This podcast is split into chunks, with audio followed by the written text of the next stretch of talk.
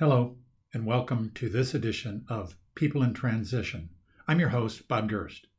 I've been hiring, firing, and mentoring executives, frontline employees, interns, and job seekers in companies around the world through a host of transitions, some difficult, but most very good.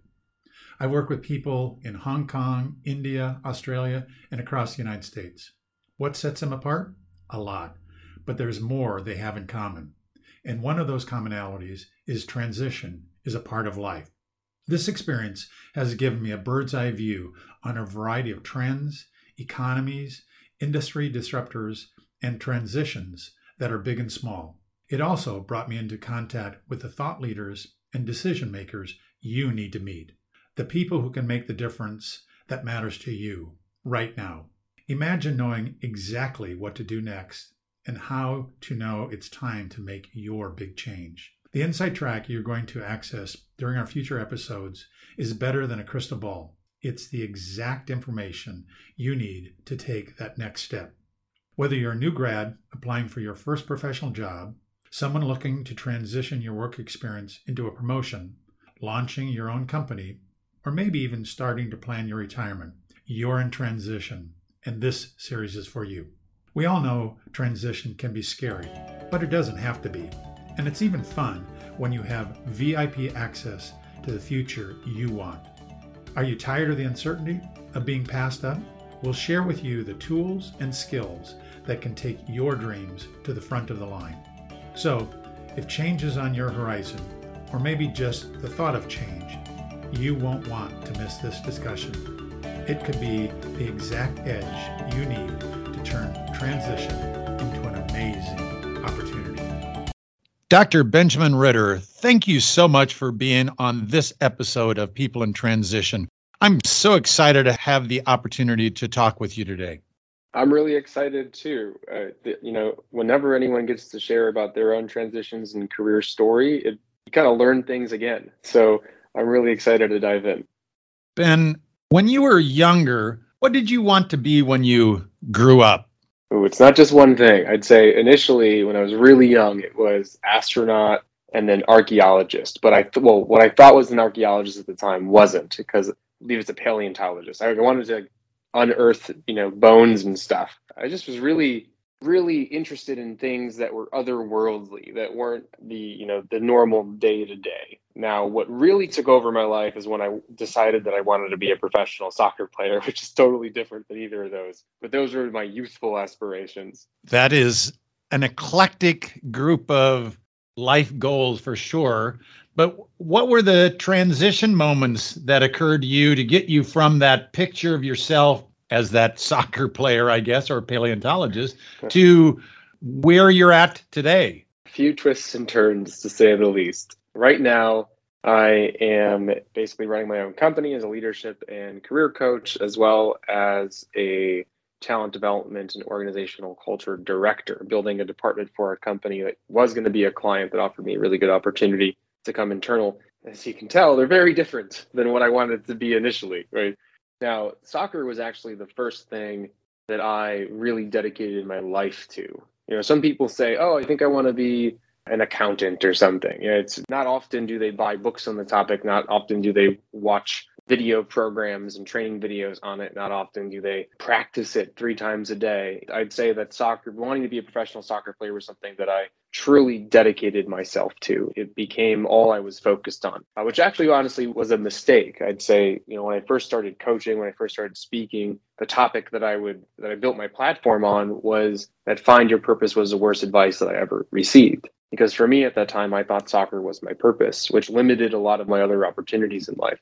Now, when I was in school, I had a father sitting on my shoulder saying, have a backup plan. And so I was, I uh, had a major in nutrition and was actually planning if soccer didn't work out or alongside soccer to go into dietetics and become a dietitian. About halfway through college, they canceled my major. So that was kind of one of the first turning points and then thought, okay, well, if my major's not here, I'll go find it. So I went to go transfer schools and still play soccer, which then that fell apart. So I came back and then I honestly didn't have soccer anymore because I left the team to go to another school on a scholarship and such, and that fell, fell apart.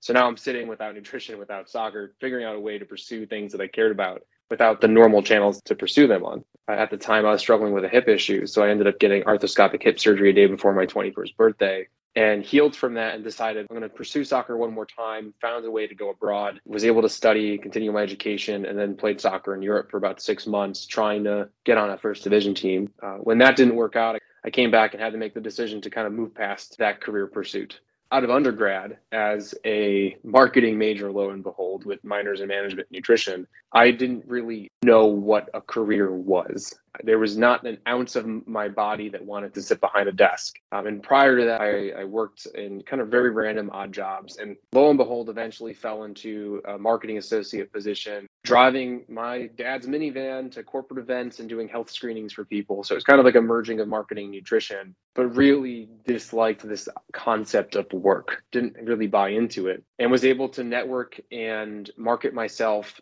uh, into a graduate program uh, through a job that I held on campus uh, running the student employment office and being a manager of the student temporary service program. So that actually was one of the first times that, that this idea of career development came up in my life. So then at that time, I was going to grad school. I decided to get my MBA in entrepreneurial management because prior to this, I thought about starting a company. My father actually took me to help repair homes. He had his own little handyman business when I when I was a kid and throughout my youth. So I think that played a role into also this concept of why do you have to sit behind a desk? And throughout this, I had internships, which really just kind of kept me kept this idea that I just don't understand this desk job stuff. And so in in graduate school, I you know continued to pursue my education, my MBA in entrepreneurial management, my MPH in health policy administration.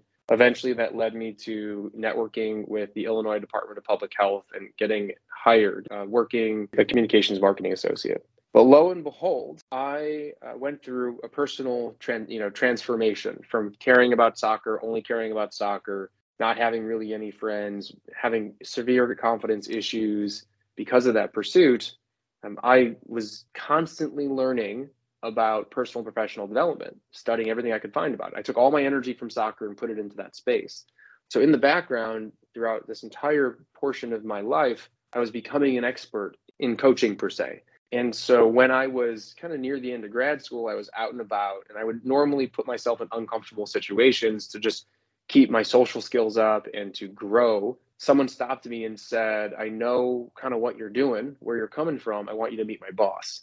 That conversation, that serendipitous moment, led me to being hired for my first professional coaching job, running men's programs across the United States. And so now I'm, I'm out of grad school. I kind of have this public health background. I have kind of this coaching background. I don't really like anything that I'm doing, and I'm looking for that full time job out of school. And it was during 2010, federal funding wasn't really there anymore. For about two and a half years, I couldn't find a job uh, that I wanted in public health or in healthcare. And I actually received four different job offers from four different places that all were canceled after I signed on the dotted line. And so that was a very discouraging time in my life. That's where kind of where I got into the bar industry. I worked for 10 years um, from then on, kind of paying for everything I could with with bartending. So a lot of these odd jobs while I'm trying to pursue my full-time career as well as you know pursuing coaching on the side which eventually by the way that came into me trying to start my own business with a business partner you know starting a podcast writing content for men's health and AskMen really just trying to pursue all these different aspects of my passions things that kind of fell into my lap. I was being proactive but really was reacting to opportunities that came my way which eventually ended up getting a full-time job in healthcare. And so in healthcare i, I was a high performer. After a couple years i got promoted into the executive level team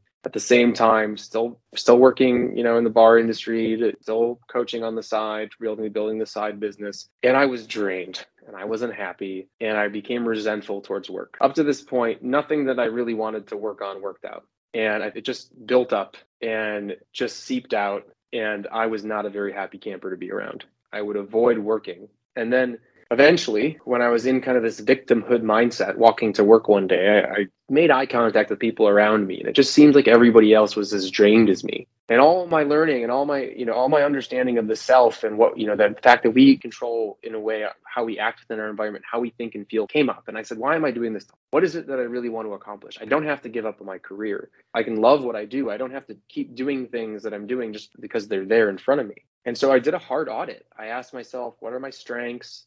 What am I passionate about? What would I like to do moving forwards? And came up with talent development, leadership development. And because, you know, for multiple reasons. One, I had coaching in the background, I cared about health. Currently as an executive i was selected for a leadership program so actually had someone that i'd meet with that was kind of a professional coach. And then i had leaders that were pretty poor that i would have to console my peers because they were crying from something that our vp said to them. And so i had now this thing that i needed to do that i could focus on. And i started reaching out to the departments in my corporation to say hey i want to do this work. This work is really cool. I want to do it. And i got the i got yeses and i got permission from my boss but then we got acquired for the second time. Every project that I was working on got stopped. People I was working with got let go. But at that point in my career, I wasn't just going to sit back and let it go. And so I made the decision, well, how can I go work in this space? And I didn't have any experience other than my my natural knowledge and what I learned over time through coaching. So I made the decision, I'm going to go back and get my doctorate. And while I get my doctorate, I'm going to figure it out. Doing my doctorate in organizational leadership, within the first week, I founded a new company. I let go of the old one. I deleted everything. It wasn't what I was aligned to do. Built that company from the ground up based on all the knowledge that I gained from coaching previously and ended up over time becoming enough of a brand in the space to get multiple organizations reaching out to me. I did a, about a year and a half at YPO as a learning manager right now a, potential client actually offered me a position so i'm building their talent development department from the ground up and i coach on the side and speak and do workshops and such and thank you ben. That was really interesting. You know we've talked before you've described kind of the three c's to combat the inner critic that you might have whether you're in job transition or just living life. Can you describe those three C's and, and what impact that that does have on a job seeker? I can't tell you how many clients I work with that if they could just change their inner critic to see the world in a more positive light, they'd stop playing the victim, they'd see opportunity, they'd take action, and everything would change. Even where they're currently at would change, just in terms of how they perceive it. And anyone listening, if you have a pretty strong inner critic, one of the best things you could do for yourself is give it a name of someone you don't respect give it a name of someone that you look down upon. That's what you should call your inner critic. Whenever your inner critic decides to tell you something negative about yourself, sorry, Steve, not today. Not today, Steve. I'm going to listen to this other person. And that can start helping you build a, some distance between that voice. And so the, the three C's of self leadership are clarity, confidence, and control. And these were characteristics that I found in clients that would allow them to make decisions that were aligned to who they truly were to build a life that is more fulfilling, more enjoyable, and to help them take action. And so C is for clarity, which means who are you? What do you care about? How are you going to get there? So, for example, it's your values, it's your vision, and then it's goals broken down into your annual goals broken broken down into your monthly, into your weekly, into your daily goals, so you know what you need to prioritize and you know why it matters, so you stay motivated. And now, if, if you've ever imagined when when you walk into a room, you're kind of thinking, "Oh, everyone's staring at me. I don't know what to say, and you have that inner critic talking to you, it's because you don't truly know what you stand for and you're worried what other people are going to think about you and feel about you and if they're going to judge you. And so when you have a vision, when you know what you stand for and you know how you're getting there, that voice quiets down and that builds confidence. And when when we have confidence, we then can also take action towards learning the things that we want to work towards. Let's say one of my goals is to launch a podcast. So now, if I believe why I want to launch a podcast, I know how I'm going to launch a podcast. I know what skills I need to learn to launch a podcast. So now I have that confidence to go be able to do that. So then that allows me to lead into control, which is I'm now intentionally doing something every single day for that thing that I care about, that I'm working towards. And I'm building a community around me that supports myself and my goals. So, if in the example of getting a job, let's say you're working for a company you don't believe in and a job that is draining, you're able to say, well, what is my vision for my career? What is my vision in a year from now? What skills do I want to learn? What projects do I want to work on? What type of values do I care about for myself and for the company that I want to be in? And you can build a list of those. You can build your top five companies so then now you have clarity. And so now we look into confidence and say, do I feel confident to be able to work at these organizations or what job title might I be qualified for? And you look at your past successes and you build you build success stories and you identify your strengths and you identify the work that you love to do. And so now you you can build confidence in yourself to be able to work at those jobs. And now you say, okay, so now what actions do I need? What control do I need to build into my day? Okay, 30 minutes when I wake up, I'm going to connect with these individuals on LinkedIn. I'm going to send them messages for coffee chats. I'm going to apply for five jobs. And then later on in the day, I'm going to respond to any messages that come up, or I'm going to read books around the industry and the topics so I'm well read. And then maybe once a week, I'm going to go to a networking event with people in this industry. So that's kind of how that works. Ben, do you think that people are leaving their jobs too soon And kind of a follow up with that is how do you really know when the right time to find a new job is?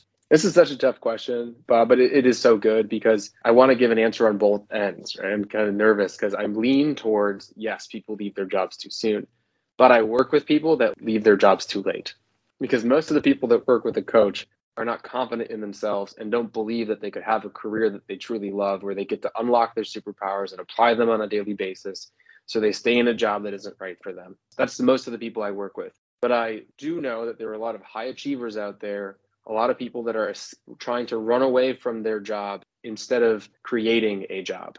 And so they run away from a job, they leave it within a year. You know, they got past a six month honeymoon, they're not happy about a few things. The stories of, of leadership and work rear their ugly head. They forget that they could have boundaries. They overwork themselves, are unhappy with certain personalities. So instead of trying to solve anything, they just jump. So that's the issue where, you know, I stop and say, okay, let's look at job crafting. Let's look at what is actually behind why you're satisfied at work. And those are the social relationships, it's the actual work that you do and the meaning that you feel behind your work. All those things are in your control. And, you know, a really good example of this is I, I work with a client, and pretty much every client says the same thing that's trying to figure out the relationship with their leader. I don't get clarity, I don't get feedback. And so I say, you ask for it. Like, I can't do that. Why, why can't you do that? They're just supposed to give it to me. I can't ask them and so there's these like stories that we tell ourselves that hold ourselves back from enjoying our job, from getting what we need. So I know I gave you both ends of the stick there, but I, I thought it was important to mention both. I've heard the term before panic applying with my resume, which is really just kind of blasting your resume to all types of places and jobs. Good idea or not so good idea? It's like the, the shotgun approach. Well, I, I do like that someone feels confident enough to apply to jobs because I have worked with clients that will scan every job posting in detail. They'll spend 20 minutes reading the job description for reasons why they shouldn't apply. And so that is terrible. It is absolutely wonderful for people trying to look for a job that are trying to build the habit of applying to jobs, maybe haven't done it before, to use the easy apply button on LinkedIn for specific job titles. And this is good because you know you usually won't get a job until your fourth interview, meaning that until you've had the opportunity to interview for four different companies for the same job, you don't really have a great idea of what those interviewers are looking for for this title. And it can be different per organization, but it gives you some practice, it gets you prepared, it builds confidence. So it's there's something to be said about making sure you get those four interviews. Now, if we just apply to everything, we don't really control our career. And so, what I would prefer people do is take that list of five companies that we talked about with the three C's and use those companies as a way to direct your efforts. So, connecting to peers, managers, and recruiters at those companies and having conversations with them. The jobs that we see on job boards are about 30 to 40% of the jobs that are available in the market. And so, the majority of the jobs are going to come from these connections. And so there's a place for shotgunning, there's a place for applying to a bunch of jobs. It's not good if you're doing it from a place of scarcity. It is good if you're just looking to get some interviews and just build the habit. Ben, you talk about making those connections, which is a placeholder for networking. And for many, that term networking just brings up all kinds of fear. How do you coach your clients to deal with the fear of networking and to be successful at it?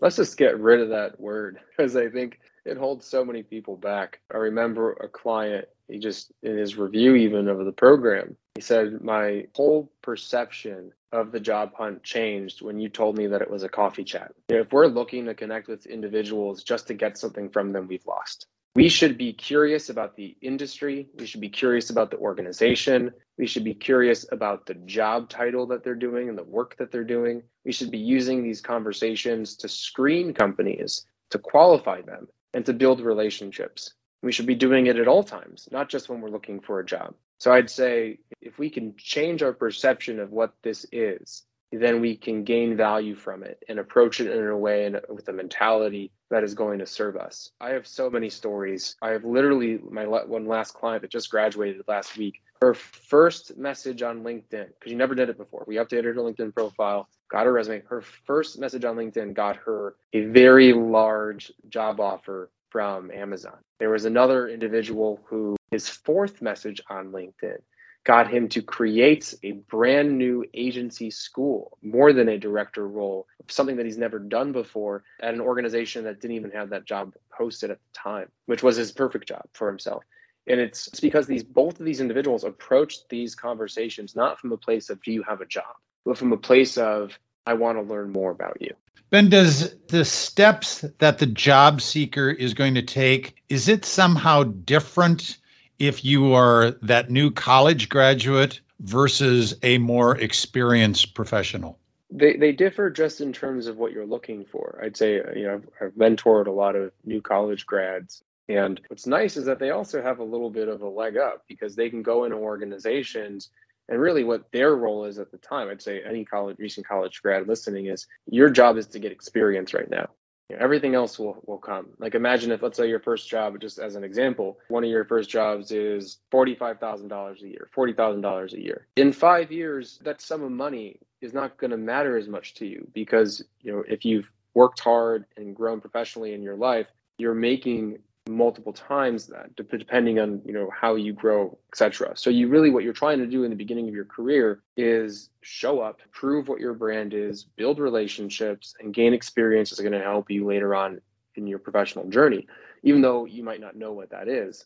So as, as a new college grad you know you might not even be looking for job postings to be honest. You may just be reaching out to people that work in departments and say i'm a new college grad. I have a background in this. This is the coursework that i did. I'd love to come in and shadow I'd love to come in and do you have an internship. I'd love to come in and work on a, a project part time if that's possible. Or I'd like to come in and you know do an entry level role for me. If you can get into a company, you're not, and I'd say handcuffed, right? For even looking at myself and anyone anyone else more senior listening to this podcast, you're not going to do that. You're not going to take that offer. But a new college grad can get into companies that more senior level people probably can't get in with the right conversation and the right pitch. Ben, how do you coach your clients in terms of the mindset that they should have going into their interviews, whether it is a telephone interview, a Zoom interview, as many of them are today, or an in person interview? Too often we go in to interviews, one, scared. We don't believe in ourselves enough. So I'd say that we have to believe in ourselves that they wanted to interview us. Okay, so let's put that out there. Two, a, a rejection is not rejection you know you don't even know they might just be interviewing you and already have someone hired for the role right basically like an internal hire. They just have to put the posting up. So you don't know that. So rejection doesn't actually exist. You can only learn in an interview and see what people ask you. But the i'd say the most important piece where people need to pay attention to when it comes to interviews is that they they don't ask for enough information. So if someone's asking you a question there is an extra layer to that question that you don't know so if I'm asking you to, to describe a time where you managed a conflict, I'm asking you that for a reason. Your answer may or may not be oriented towards that reason if you don't ask me a follow up. And, and so there's always a layer beneath. I instruct the people that I coach whenever you give an answer to something, your first answer should be a little bit shorter and you should include a follow up question.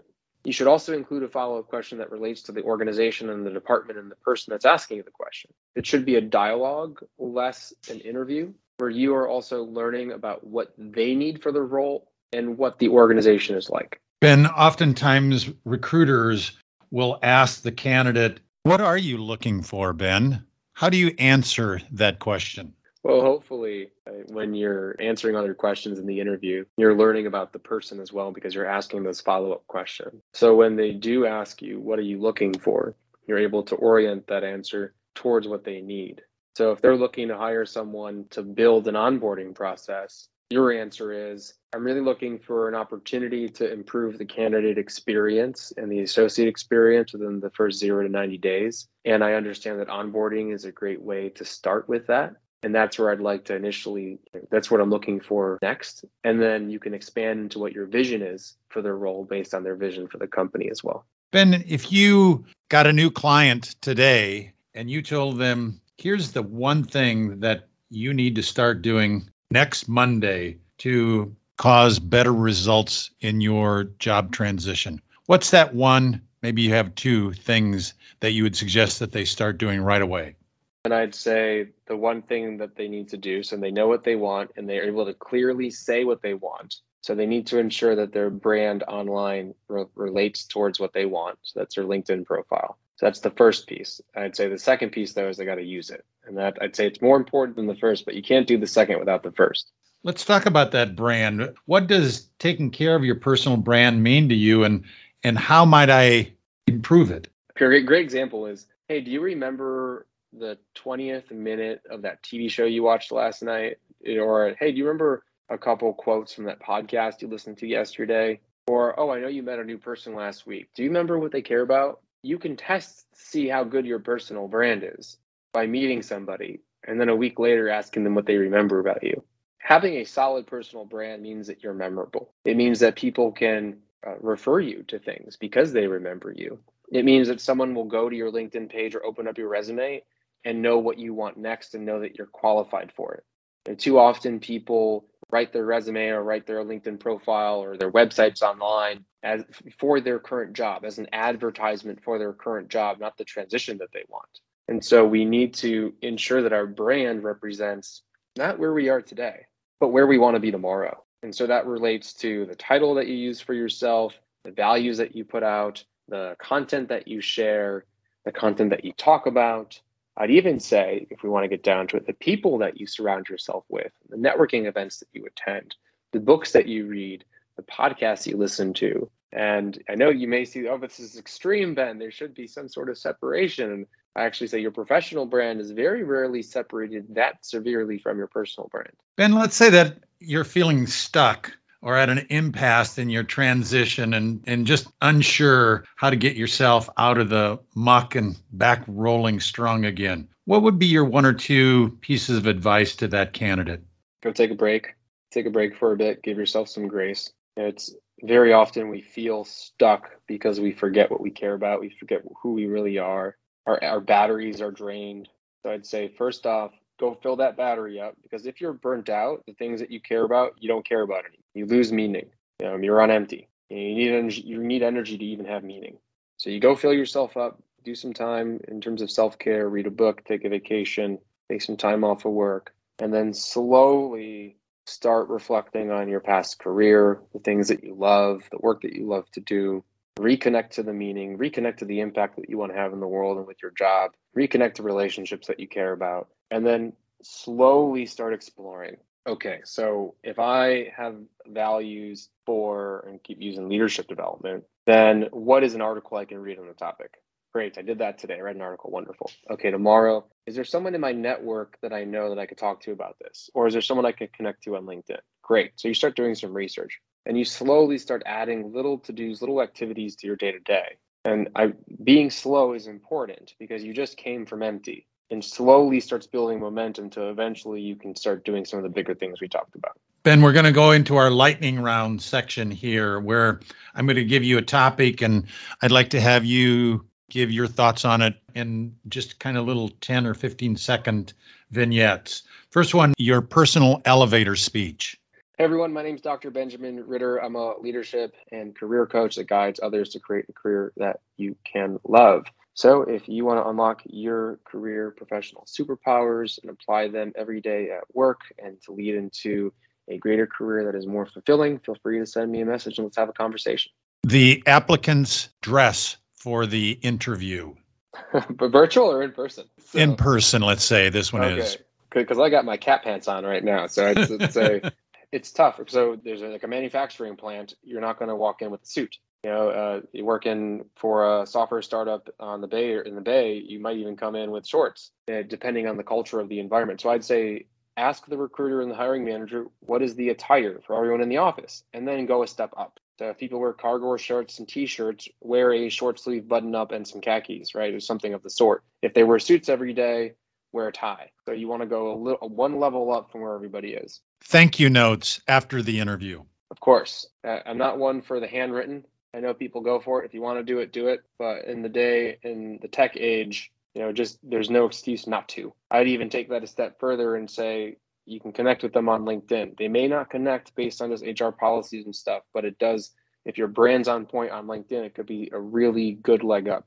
When do you start discussing pay and benefits? Immediately. So, uh, and I know people have different perspectives on this, but if you're talking to the recruiter, first thing that when, when they ask you what your salary range is, you ask them what the budget is. You don't have to give them a number. I actually would avoid giving them a number completely. But at the first moment when someone asks you what pay is, or you can ask it, what is your budget? Questions that you might ask the hiring manager. What's the one or two examples of questions you tell your clients to use? And that really depends on your values. What are you looking for from the organization? You know, it could be work hours, it could be communication expectation, it could be what are your engagement activities, it could be why did this person leave? It could be what is the, you know, what are the first projects this person is going to be focused on? You know, what is if this person's still in this role in two years from now, what what have they accomplished? What are they doing? So it really just depends. Uh, it can vary from values to actual work tactics to team dynamics. Ben, as we're wrapping this up, any books or other resources that you would recommend to someone who's going through their own transition? I got two big ones for everybody. You might have already heard about this. So, Design Your Life. That's one I would highly recommend. And then So Good They Can't Ignore You. What's that second one about? I, I don't know that one. Yep. So, Cal Newport, he's the author of Deep Work. He wrote a book, So Good They Can't Ignore You, which basically knocks some sense into people that think they should know exactly what they want in 10 years today. So, it's, it's basically about how to make the most of where you're at today and how to leverage that to build your career in the direction that you'd want, even though it's very difficult to predict. Ben, if there are three things that you would like our listeners to take away from our discussion today to help them be more successful in their career search. What are those three things that you want them to take away? You don't need permission to reach out to anybody. So get out there.